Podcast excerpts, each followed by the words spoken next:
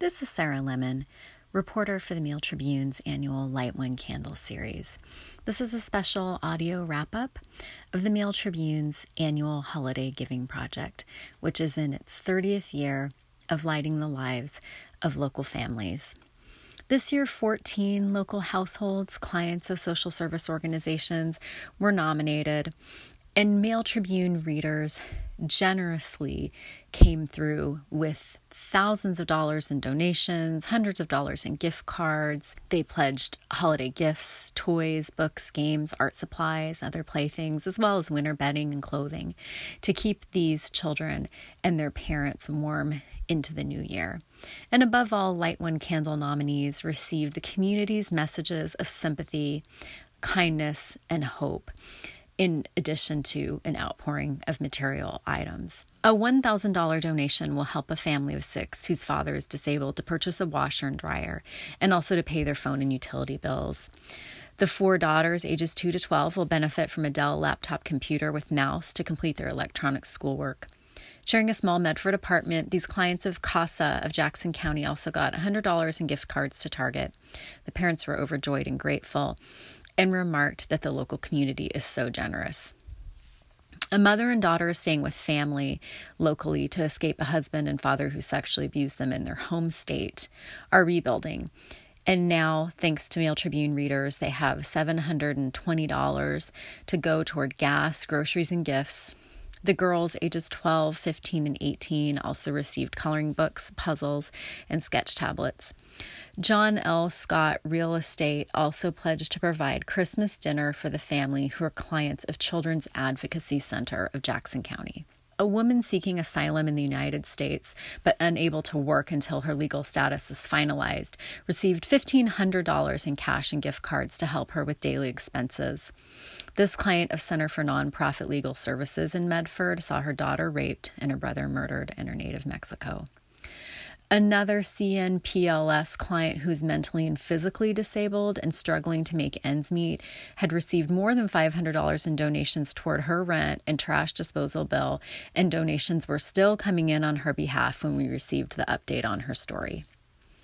Cash donations toward rent also were offered to a hardworking single mother who relocated to Medford from Curry County. She and her 14 month old daughter are clients of Family Nurturing Center in Medford. A single father whose children attend Southern Oregon Head Start and who struggles to maintain full time employment received dolls, toys, craft supplies, bedding, and clothing for his three kids, as well as $200 in cash and a $150 Target gift card. He was so touched that people would reach out to support him, say advocates for Head Start. A single mother of three who is navigating addiction recovery expressed her gratitude at spending Christmas this year with her children. They received toys, pillows, stuffed animals, pajamas, and other clothing and craft supplies. The oldest daughter, who loves fashioning outfits for her younger sister's dolls, received fabric and sewing supplies. Readers also donated more than $1,000 in cash, gift cards, and pledged to pay the woman's rent for one month. I'm so very grateful to everyone who donated to help make Christmas special for my children, says the client of On Track in Medford. A 26 year old woman who experiences intellectual disabilities and is expecting her first child received a variety of baby items, including a crib, car seat, and bouncer. This client of Living Opportunities, who recently moved into her own apartment after living until that point with family, also received $600 toward her expenses. A formerly homeless teen has gifts that dwarf the tiny Christmas tree in her apartment provided by Community Works Transitional Living Program. She also has a private donor's offer of financial assistance with her tuition at Rogue Community College, which lifts a tremendous burden, say caseworkers for Community Works. The 18 year old wept and said, Thank you for remembering me as Community Works staff delivered wrapped gifts to her door. She received art supplies, cozy blankets, a slow cooker, gift cards to stores and restaurants, and more.